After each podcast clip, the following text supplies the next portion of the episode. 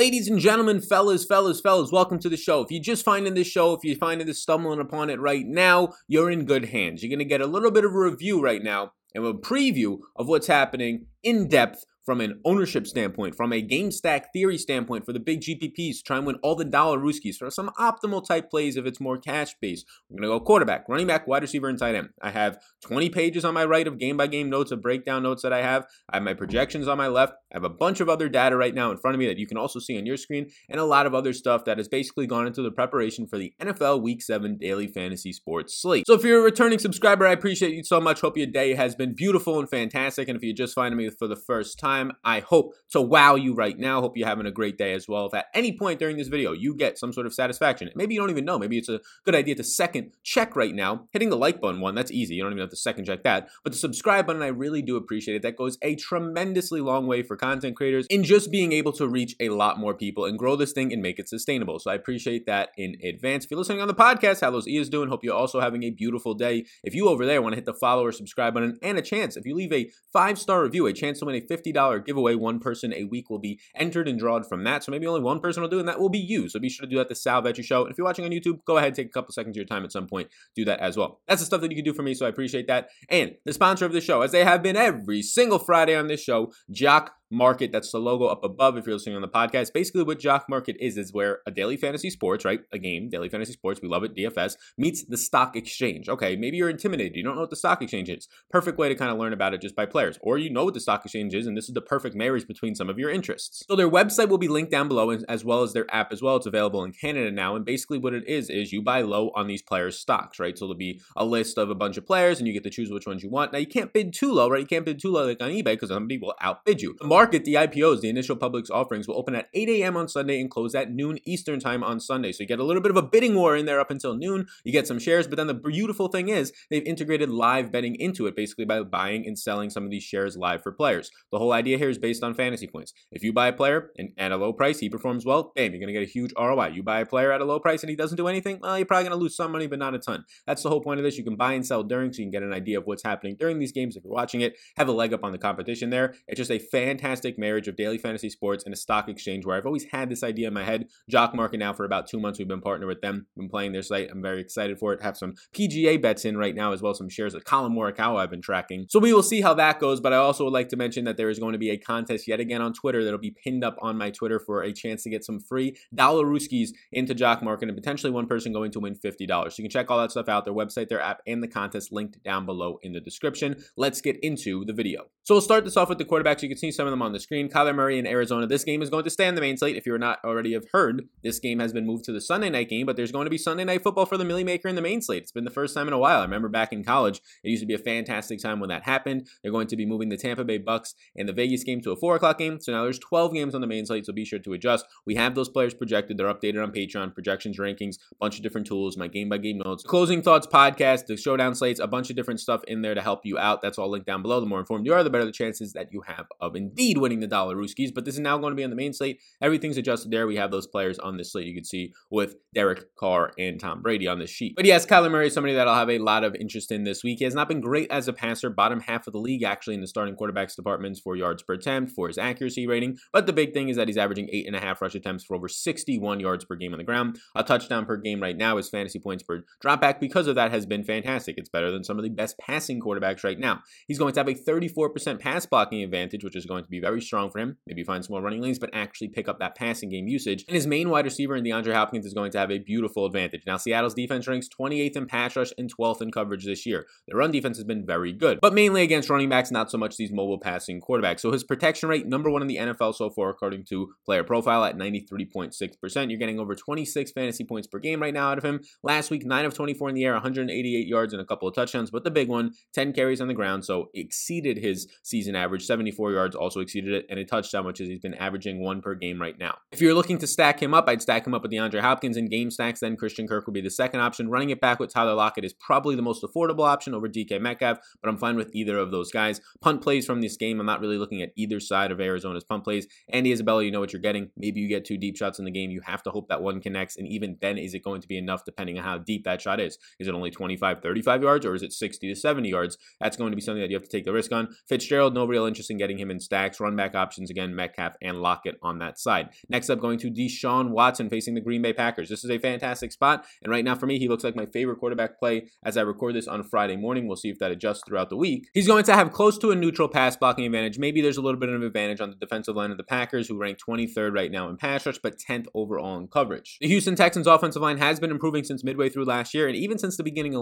this year where they had some struggles. They're right now 4th in protection rate. He's averaging 33 attempts per game right now. You're getting about 18, so around 2 fantasy points on the ground to kind of cancel out any turnovers that you might see from him. A 68% completion percentage, is 10th in the NFL right now. And last week, he had the game of the year, and he's been fantastic. The last 3 weeks, there's arguably, and I would say that there's not a better quarterback in football stats-wise and just efficiency-wise and numbers and all this than Deshaun Watson. The issue is he's only won one of those 3 games. Last week, 28 of 37, 355 yards, 4 touchdowns, and he had 28 yards on the ground. He gets a Packers secondary right now that, again, it's going to be good for Jair Alexander. He's been strong.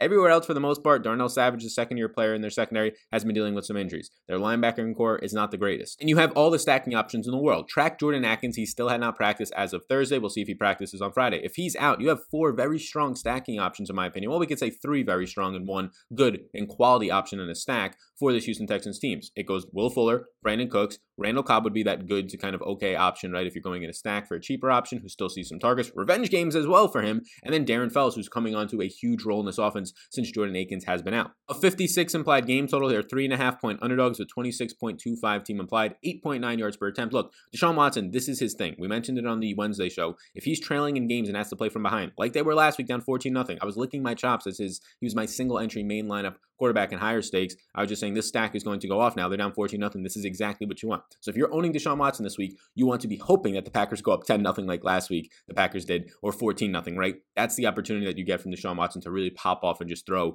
40 times a game like he did last week when he completed 28 of them. Next up will be Matthew Ryan for us. And if I look over now on a peek behind the curtain on my Patreon, so Deshaun Watson, like I said, was a pretty strong option. Matt Ryan comes in as a top 5 quarterback overall play for me on the week, and that's why he's going to be a yes this week. So Matt Ryan, team implied for 29.75. It's pushing 30 in some spots right now, implied team total, so that's going to be a fantastic option. Full steam ahead for Calvin Ridley, who left the last game a little bit banged up. He's going to be a little bit cheaper now. You have a price bump to Julio Jones, but they said Hayden Hurst, they're saying that he's going to get more usage, and he's been getting decent usage, especially those first couple of weeks target-wise, but they say they want to get him involved more, that he's a big weapon for them. So those are 3 main stacking options. The 4th one would be Russell Gage. Pulling it back on the opposite side, your obvious stack is going to be Kenny Galladay. I would go to Marvin Jones after that. Yes, I know DeAndre Swift was very good last week, but he still only played 38% of the snaps. So as a run back option at a more expensive price point, I'd rather play the guy that everybody's down on who's still getting routes. And yes, he's been terrible in Marvin Jones, but that would be my second option as a run back option against Atlanta if you're going for a full on game stack. Otherwise, Matt Ryan paired up with Julio, Ridley, and Hayden Hurst, probably in that order is where I would be going, factoring in price right now. Matt Ryan's been fantastic. Over 305 yards per game right now, leads this slate. You're not getting any interceptions out of him to this point. Everything's been good. He's throwing over 40 times per game. That's number 2 on this slate. So go for Matthew Ryan. He's going to be a fine option. And the whole goal of these shows also, so I'll point this out to all you beautiful people watching right now, is also not just to give you the plays, right? You know some of the quality plays. It's to try and teach you how to build some leverage lineups, whether it comes to ownership and things like that. So we can discuss ownership as we go through this, or what's going to be looking like projected ownership. I don't think that any quarterback, based on how many quarterbacks look like they're in good spots at decent price points, I don't think any of them are going to extremely pop off in a major way. I do think Deshaun Watson is going to be owned. I think Matt Ryan's going to be owned. I think this guy that we're going to talk about right now, and Patrick Mahomes, will be owned. But I don't think anybody pops off for like 15% ownership like you were getting out of Dak Prescott in previous weeks, or even Kyler Murray. And then you add in Tom Brady and Derek Carr, who both look like fine options as well on this slate, projection-wise or value-wise for Derek Carr's standpoint, being cheaper, very cheap right now at just $5,400. When you add those guys into the slate, it balances out ownership even more. So I mean, I don't really know if anybody even hits 15% ownership. I don't even know if anybody hits 12% ownership. So for the most part, stacks, if you're full on game stacking, if all the quarterbacks are only like 5 to 8% owned at the most, right? 5 to 10% owned, your game stacks, probably most of them in most contests will be like 1% owned. If you're playing higher stakes, maybe they'll be like 4% owned, somewhere around there. So it's kind of easy to get unique just from that regard, because it's a balanced out slate with a lot of strong options. And the next one would be Patrick Mahomes. He goes from a maybe to a yes for me. Patrick Mahomes, look,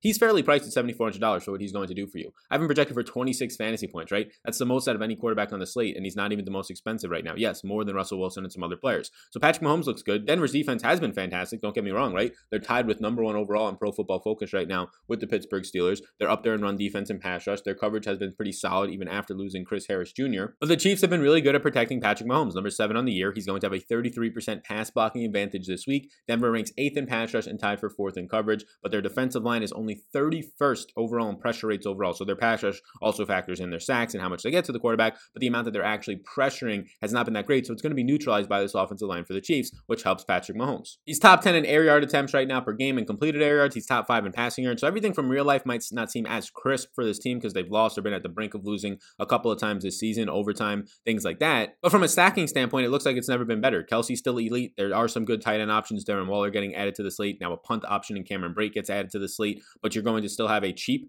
Travis Kelce, in my opinion, relative to other 6K wide receivers, if you compared him, you're going to have a very cheap Tyreek Hill in the 6K range. You can punt with DeMarcus Robinson and stacks like this. And the run back options, that's where the issue comes in. Can this team keep it up? But they're implied for 28.5 points. Can Denver keep this thing close? Who do you run it back with on the opposite side? The answer is kind of a shrug emoji, right? Like, is it Jerry Jeudy? Who's your other option? I don't really, the Chiefs' run defense has not been fantastic, but I'm not really sure I want to be playing Melvin Gordon where Philip Lindsay handled a full workload last week. It might be in line for more work. So the issue for me, the only issue with Patrick Mahomes is when I'm running my optimizer in my 150s, who is it going to pull from the other team? Will it pull somebody more than it's going to pull from Atlanta running back with Detroit and things like that? That's when it would become an issue. If I'm going to be playing a lot of Travis Kelce, I'm not going to get a lot of Noah Fant. I'm not going to run two tight end set lineups more times than not. So it looks like maybe Jerry Jeudy gets in there. If not that, then it's really difficult to get a run back option. Maybe one of these running backs, but they're 9-point underdogs, aren't the greatest spot. So that's my only concern with Patrick Mahomes. He's a yes for me. He looks fantastic. I'd consider him for cash. I'd consider all these guys that are yeses for cash. And as a lower owned tournament play, like if he's only going to be like 6% in tournaments with these snacks, it does look very good. It's just the run back options are concerning. My fifth and final yes right now is actually going to be Justin Herbert. This team has just continued to get insane implied points, 28.5 implied points.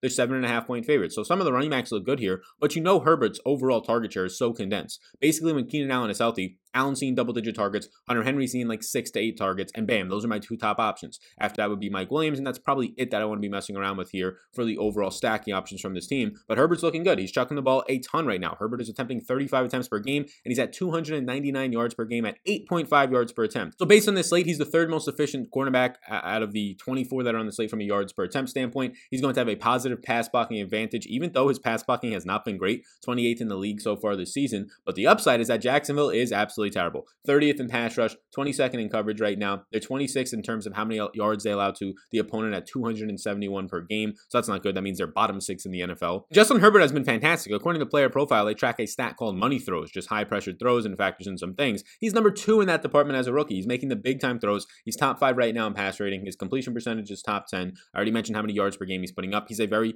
fantasy friendly quarterback in a great spot. He's my final yes, just because his stacking options are so easy. And yes, there are run back options. Now they're going to be big underdogs in this one. So James Robinson might not be the best run back option, but you do have DJ Shark as probably your primary one. You do have Laviska Shenault as an option as well. And just to finish up some of the quarterbacks here, I do have some other ones. I'm going to have interest in some of the other sides of these games that I have a lot of interest in, high totals. I just have more interest in different quarterbacks for stacking reasons, for salary reasons, for rushing upside reasons. So Matthew Stafford I'm going to have interest in, Aaron Rodgers and Russell Wilson are kind of the guys on those opposite sides of the Kyler Murray, Deshaun Watson and Matt Ryan stacks. I like Deshaun Watson and Kyler Murray's stacking options / rushing upside a little bit more there, and also the price point on Kyler Murray, $900 off of Russell Wilson. But those quarterbacks are still in play for me. Cam Newton is going to remain in play, but he's more so like a strategy type play if you want to run him naked in some situations, probably more so higher stakes. It's just difficult to want to get to him with pairing him up with Julian Edelman, who had that one big game, but for the most part has not done anything. It's difficult to want to pair him up with N'Keal Harry, who looks honestly really bad out there. James White, I'm not pairing up with his running back, even though they might be correlated for like 6 overall completions with each other. It's not high upside. It's not the 100 plus 2 touchdown game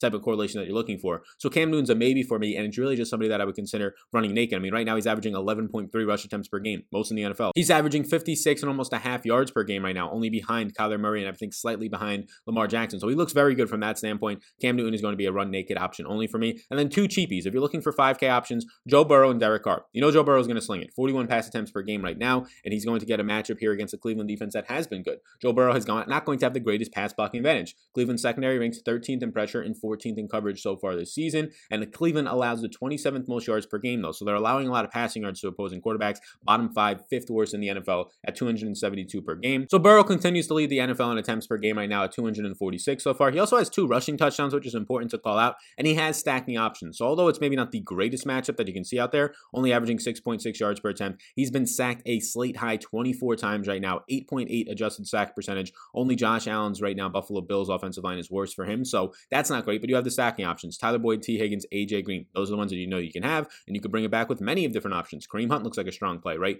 OBJ, Landry to an extent. So that's your game theory play there in the lower end. I would prefer to go to Derek Carr over Joe Burrow right now if I'm going for a cheapie down here. He's $100 cheaper. He's actually been a little bit more efficient, a lot more efficient, 8.2 yards per attempt. He also has strong passing options. I mean, Darren Waller's a top stack that I would go to there, and you can run it back with Chris Godwin, who looks good, Mike Evans, who looks fine. Ronald Jones is just meh, but I would prefer Chris Godwin. And you could also stack it up if you wanted to with a Henry Ruggs for downfield upside. You can stack it up if you wanted to with a Hunter Renfrow, who I've projected for close to 11 fantasy points. So I do prefer Derek Carr. The obvious downside is that he's facing the #1 overall defense that just made Aaron Rodgers look very pedestrian for 3.5 quarters of football. So that's your biggest concern here against the Tampa Bay Bucks, which is why these guys are maybes. I'm probably not dipping down to this 5K range. If I did, it would be to Derek Carr, but I'm probably not going to get down there. Let's now move over to the running back position. So the running back position we go, and we started off with Alvin Kamara, who's going to be owned. He's going to be 20+% owned. I think there's going to be a couple of running backs who separate in terms of ownership. And then some who are going to be under owned, and we can get to some specific ones on the That One Dude show that comes out tomorrow on Saturday. But Alvin Kamara, great spot. Over a touchdown favorite, 29 implied team total. He's averaging over 1.1 fantasy points per touch right now. The matchup against Carolina, they're 32nd overall in defense.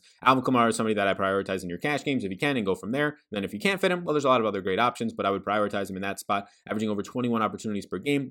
Mike Thomas is expected back, still dealing with an ankle and a hamstring injury, so maybe he misses again, but this matchup is too good. The game sets up perfectly. I have him projected right now for overall 20+ touches for Alvin Kamara, so looks very good. $7,900. He's obviously, for me at least, a yes. Next up is Aaron Jones, who on Wednesday's show I said was Alvin Kamara light, and he's also going to pick up a lot of ownership, probably 20+% because they're 3.5 point favorites against the Houston team that is absolutely leaking points right now. I mean, you could just look at what happened last week with Derrick Henry running all over them, right? This is a situation where the Packers are going to have a positive run blocking advantage as they have the #3 overall run blocking unit. The Texans rank 27th in run defense and 26th in tackling. So a very strong spot for Aaron Jones, who is over 1 fantasy point per touch right now, who is averaging over 20.5 opportunities per game, who sees a 7.5% touchdown rate. So he's very active yet again in the red zone. And he's also active in the receiving game. He's currently 7th in targets. He's currently has 18 receptions so far this season and a 17% target share, ranks 4th amongst running backs. Active pretty much everywhere you're going to go. 9 yards per reception, $7,200 right now, Aaron Jones. And on Jock Market, he's #12 overall. I think that might be a spot to find some value on Aaron Jones, who already one time this year has been the #1 overall king on Jock Market. Again, link down below. You can check out Jock Market.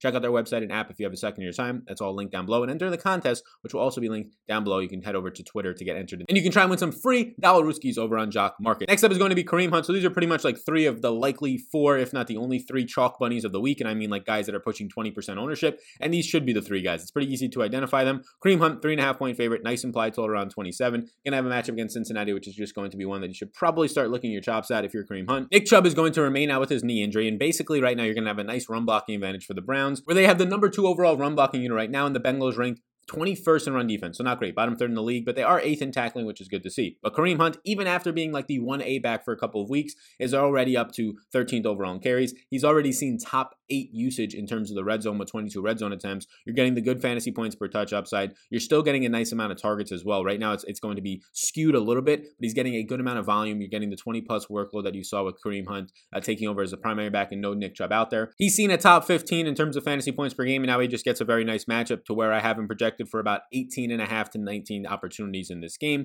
Get me some Kareem Hunt at 6,800. But this is the interesting part that we get to now. The rest of the yeses and guys that are going to quickly start to become like 10% owned only, because a lot of those guys up top that we touched on are going to be sucking up ownership. So another guy I'll quickly touch on is that Ezekiel Elliott is going to be somewhere around 15% owned. Yes, he keeps on fumbling. Yes, you had more Tony Pollard because of that last week, but this is a guy coming into last week that was only behind Derrick Henry in opportunity share. This guy is going to be a favorite right now. Not the greatest of team totals. That's the issue. If they're not going to get to the red zone as much, or Vegas is thinking that they won't. Without Dak Prescott, then that can be an issue if you're not in the red zone as much, but it doesn't matter. Like last week, you still saw 20% target share on 11 targets on this offense, right? Yes, he fumbled the ball, so if that happens, that's going to be a concern. He's number 10 on Jock Market right now with a 1x multiplier in Superdraft. At 7,800, I do prefer Kamara. I do prefer saving money and going to other spots, but if he's only going to be like 15% owned, you don't have to run away from it thinking that he's going to be super chalky or anything like that. He's going to have a positive run blocking advantage this year, but he has not had the greatest of offensive lines, just 25th in run blocking. Washington currently ranks 14th in run defense and 12th in tackling. He's seen only 58% of the snaps in week 6 due to the 2 fumbles. I expect that to come up. Again, I do not have as much interest in him as some of the guys above him. I'd rather pay the ownership and also price a bump if you're talking about Alvin Kamara, but he's definitely in play. But now we get to this part of the sheet where you're going to have guys who are going to be just cheap, right? They're going to be way too cheap in my opinion. So you get Mike Davis on here at $6,600, who you're probably going to get a decent ownership discount on. I don't know, maybe he'll come in somewhere around 12% because of the guys that are right next to him in price range of Kareem Hunt and Aaron Jones, but this is a guy who continues to see all the workload. He led all the running backs in week 6 with a 92% snap share. Now, he wasn't fantastic on his touches. He did not see any passing game work, believe it or not. He basically saw no passing game work relative to his past weeks, but he still got a touchdown on the ground. He still saw basically all the opportunities, with Trenton Cannon seeing like 4 opportunities last week. And don't get me wrong, the Saints' run defense has been better, and it's going to improve overall with their secondary getting back and healthy for an overall defensive unit, but you're still getting these 17 opportunities per game for Mike Davis, and that's definitely skewed because of the fact that he's factoring in some of the games when Christian McCaffrey was there. You're seeing basically since McCaffrey went down, 20 plus opportunities per game. Yes, the matchup is difficult, but this is a decent leverage spot to Mike Davis that I like. I also like Clyde Edwards-Helaire this week. It's not 100% official if Le'Veon Bell is going to play. He's expected to play, but he has to be able to pass all of his tests and then be in condition and be ready with the playbook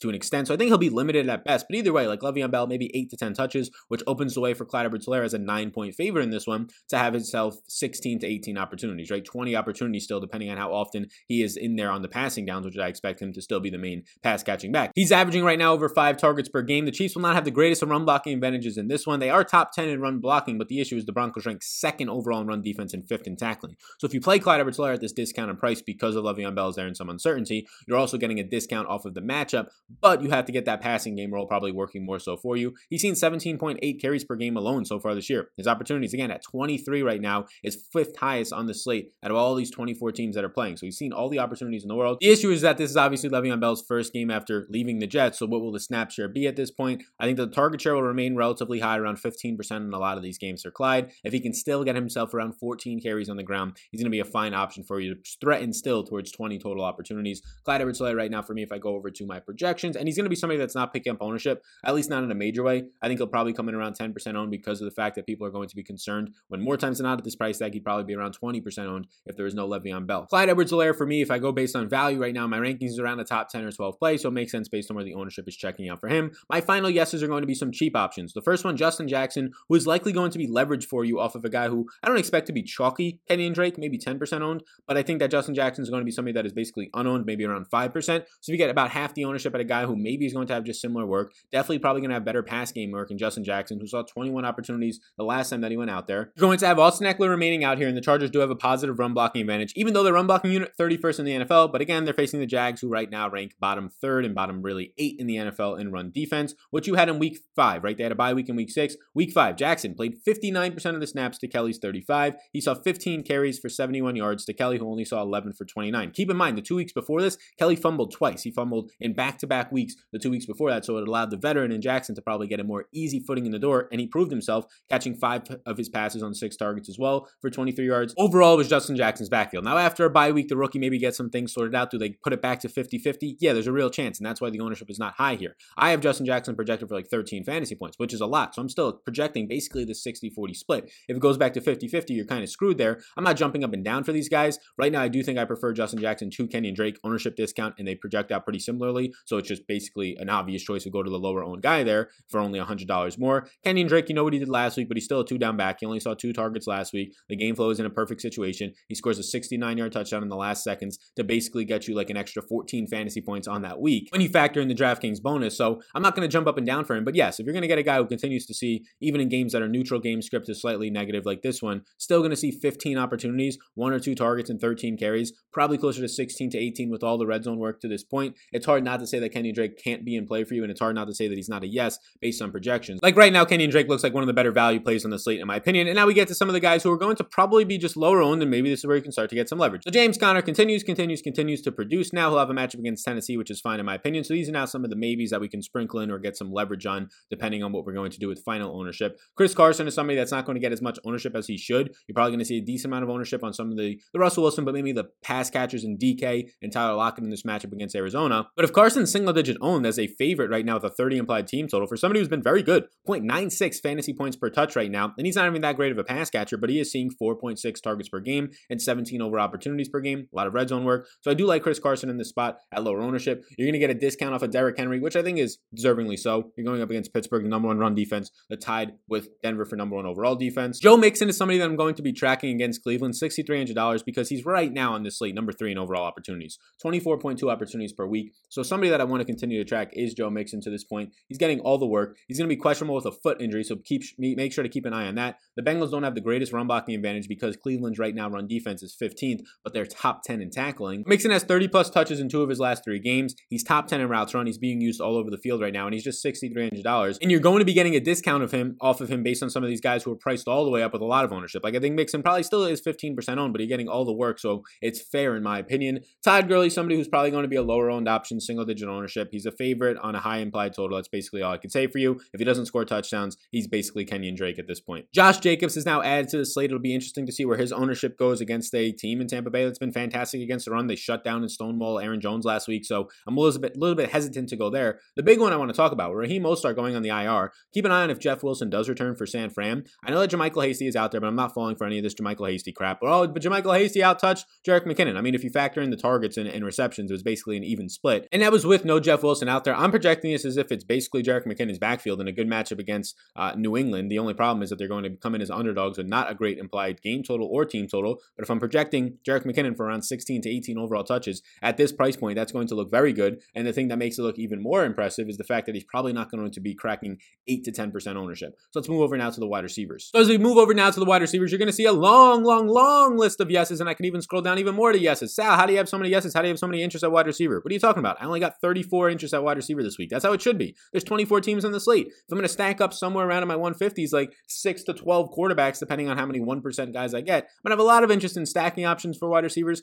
and then a lot of interest in just one-off options. So before we keep going, just be sure to mention that I do have projections and rankings down below for all these games. I do have a Closing Thoughts podcast and 20 pages of game-by-game notes, breakdowns, all that stuff. By the time that you're watching this should be out. The game notes are going to be getting finished up today. Showdown information, some other data as well, so be sure to check that all out on my Patreon, linked down below. Patreon.com/Sal_Vetri_. The more informed you are, the better the chance of you winning. These videos are going to put you at a better edge compared to people not watching these types of videos, but the more informed you are with projections, rankings, ownership coming very soon, hopefully by next week on the Patreon. Be sure to check that all out, linked down below. And also like and subscribe. Now we get into the wide receivers, and a lot of these, again, they're going to be run back options or stacks. So Davante Adams, it's not even the fact that I just like him as a stack with Aaron Rodgers, who I have some interest in, or I like him as a primary run back option with Houston, who I have a lot of interest in. It's the fact that he just grades out, if I factor this on my Patreon right now, my projections by value, he grades out as my number 3 value play. That's how many fantasy points I have this man projected for. Makes sense when you have a 30 implied team total and you're somebody on your team, even in a week where your team sucks, you're still bringing in 6 for 66 on 10 targets. You're still seeing a 30+% target share and 10 targets per game right now in Davante Adams. And your matchup this week against who? Bradley Roby is going to be somebody that thinks that they can even have an opportunity at stopping you. Not at all. It's a 21% positive matchup according to Pro Football Focus against Bradley Roby for Davante Adams. He's seen a 29.5% target share this year. He's 4th most in the red zone at 20% so far. So it's very good to see. First game back since week 2, he ended up having 6 for 61 against Tampa on 10 targets. So you like to see that usage still being there. Next up is Ridley, who seems to be healthy. And this is probably where I'd start to pivot back this way this week. I think that you're probably going to end up getting Julio Jones. Either of these guys are going to have fantastic matchups. So whether it's Julio or Ridley, Ridley's probably going to get the matchup against the rookie Jeffrey Okuda. And right now, Pro Football Focus has this as the number 2 overall matchup advantage, plus 63% against the rookie for Calvin Ridley. He's seen about 40% of his team's air yards. He's seeing currently 91 yards per game and 15.4 air yards per target.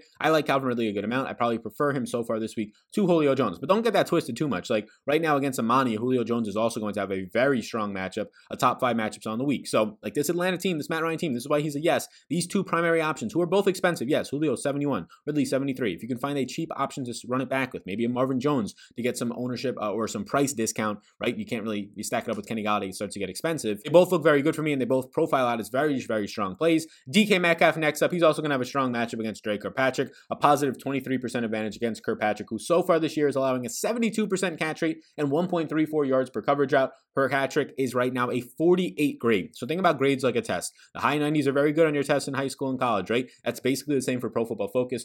Kirkpatrick so far this year grades out in the 40s. Not good. Metcalf, huge advantage. And Metcalf, I think, would be my primary run back option on on those Arizona stacks, with Lockett being very close. Lockett, I also have interest in. He's going to be on this list. All three of the Seattle wide receivers are going to be in the top 18 for matchup advantage this week, whether it's David Moore as a wide receiver 3, Lockett, David Moore 18th overall in terms of positive matchups. Out of all the 24 teams and all their three wide receiver sets that are on the slate, that's very good when you're starting to talk about somewhere in like the 70s in terms of overall wide receivers on the slate. All the Seattle guys are going to have positive advantages that are in the top 20. Lockett will be 15th overall, Metcalf top 10 overall, and then you're going to have David Moore at 18th overall. I'll touch on Steph Diggs because I think that whole game is going to be low owned. I don't think the Jets can keep up too much, so that's going to be your bigger concern. But Steph Diggs continues to grade out very well. It's hard not to project him for like a 25 to 30% target share, which starts to come close to 10 targets. He's getting separation. He's targeted downfield and in the red zone and in short distances. Now, I do think Steph Diggs is probably the one guy in this game that will pick up ownership. I'm not sure if it'll approach like anywhere near 20%. I think Adams will be the highest home wide receiver, maybe somewhere around like 12%. So it makes me seem a little bit less interested in getting to him, but he's getting all the usage in air yards. He's getting 10 targets per game, so it's a lot to see.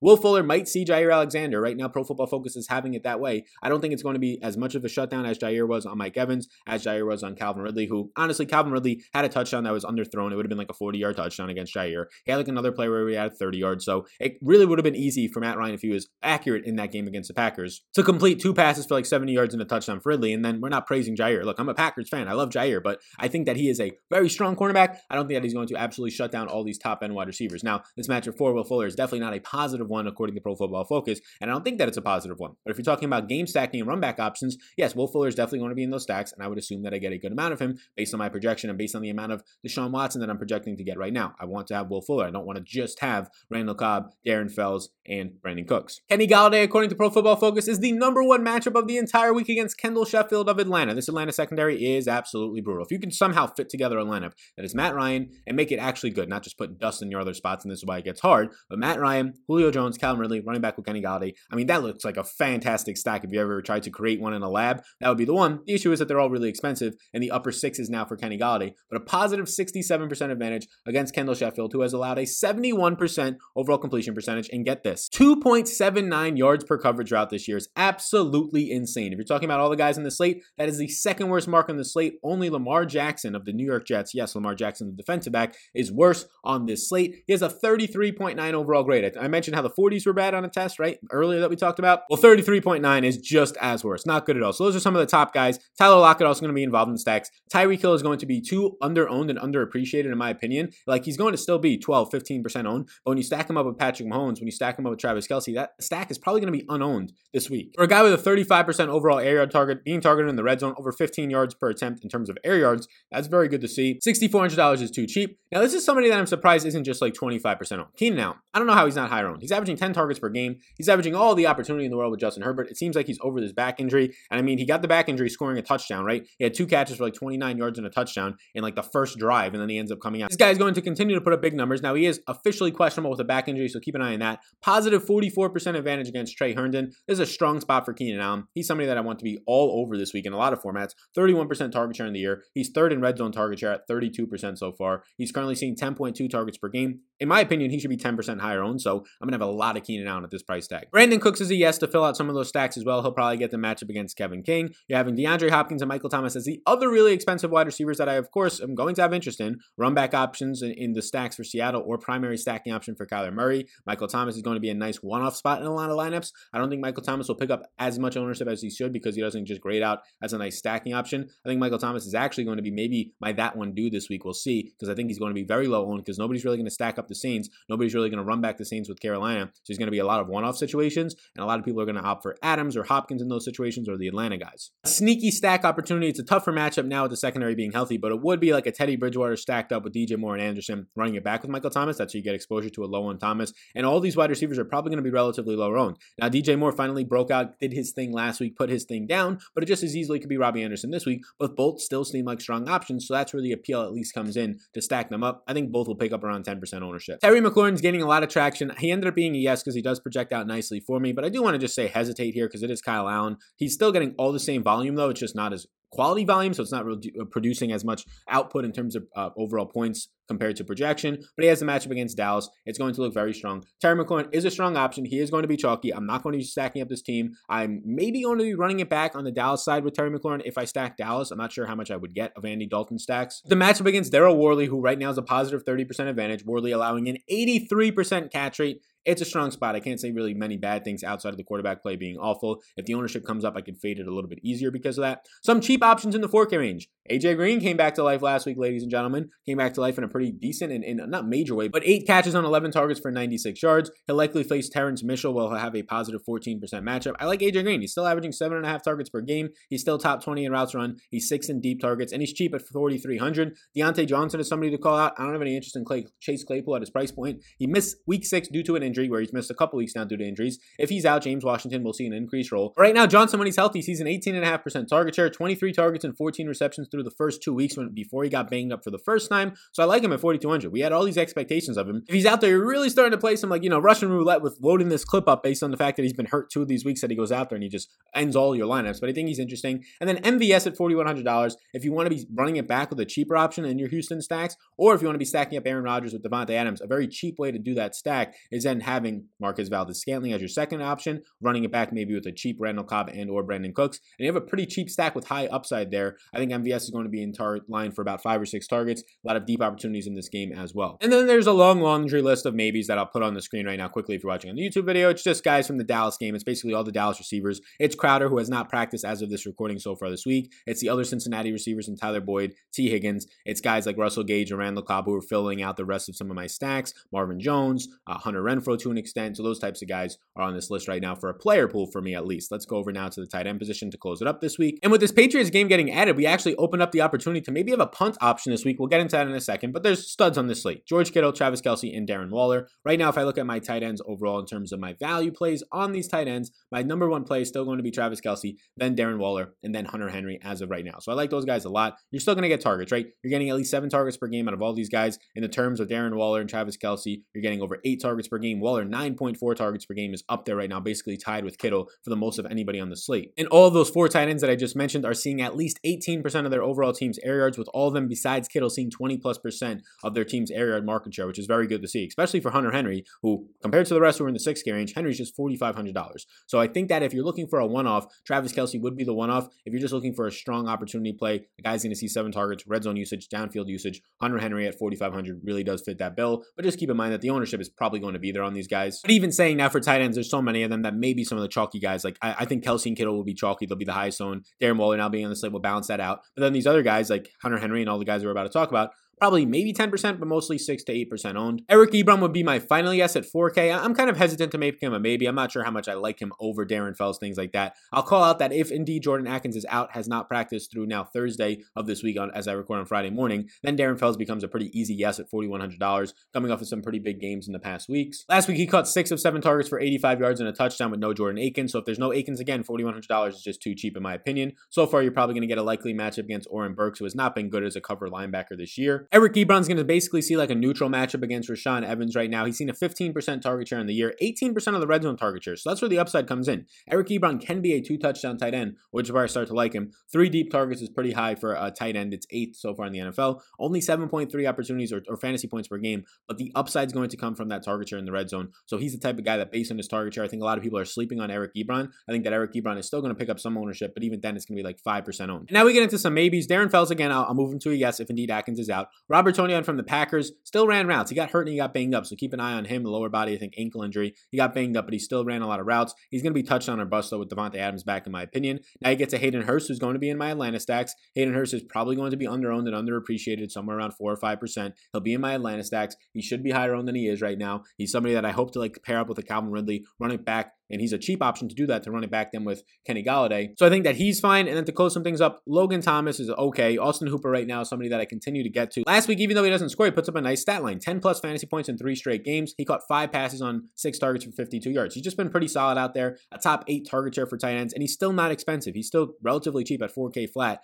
And I think that you're not going to get any ownership on him either. I think that Eric Ebron will soak up more of that ownership, even though both of them will basically be unowned right now. But I do think that Austin Hooper is probably going to be a decent option. Maybe they're both like 5 5% owned. And then your punt option this week. Jonnu Smith practiced in full. You have Noah Fant practicing. So Albert O and Anthony Fursker are cheap options that we can't play. But with the slate now shifting over to having this Tampa Bay and Las Vegas game on the main slate and now 12 games, it opens up Rob Gronkowski 1, but the punt option in Cameron Brate starts to become alive. Now, it's not a minimum punt play, but it is a $2,700 quarterback right now. And in his first game, basically since OJ Howard went down and got banged up, you saw in week 6 that he played 35% of the snaps against the Packers, and now they got up big, so they didn't have to run a lot of routes. He was running a lot of routes in the first half. He probably would have ran somewhere around 15 routes. He had one catch overall on one target for 11 yards. So this is more of a punt play, right? This is a guy that literally you're okay taking the 0 on because you can go up in other spots. He's not a yes by any means, but if he was to run more routes and this game does stay close, I would project Cam Brate for somewhere around 15 overall routes run, projecting for somewhere around 2 or 3 targets, which is basically 1 to 3 receptions. So you're looking at anywhere from like 0 to 5 fantasy points if he doesn't score a touchdown, or 0 to 10 if he does. So it's not the greatest of punts. It's not the Irv Smiths of last week. It's not the Trey Burtons of last week's. But if you're actually trying to look now for a $2,000 tight end somewhere in there, low 2000s, 2,700, he is likely the only option that I would choose from. Probably stick to the main guys up top. Darren Fells is going to become really attractive if he indeed